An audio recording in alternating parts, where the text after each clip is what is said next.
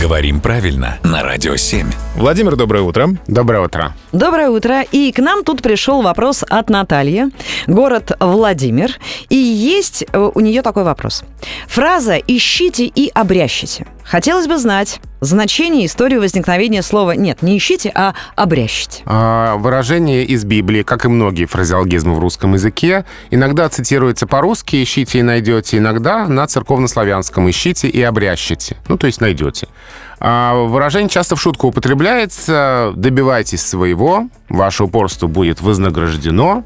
А, но вот такая застывшая форма, нигде, кроме этого выражения, слово «обрящите» в русском языке не используется. Но оно же имеется в виду обретать. Ну да, да церковно-славянский глагол. Ваше, друзья мои, упорство будет обязательно вознаграждено, ну, в смысле, в задавании вопросов Владимиру Пахомову. Так что добро пожаловать на наш сайт radio7.ru. Все разберем здесь, в эфире «Радио 7 на Семи холмах».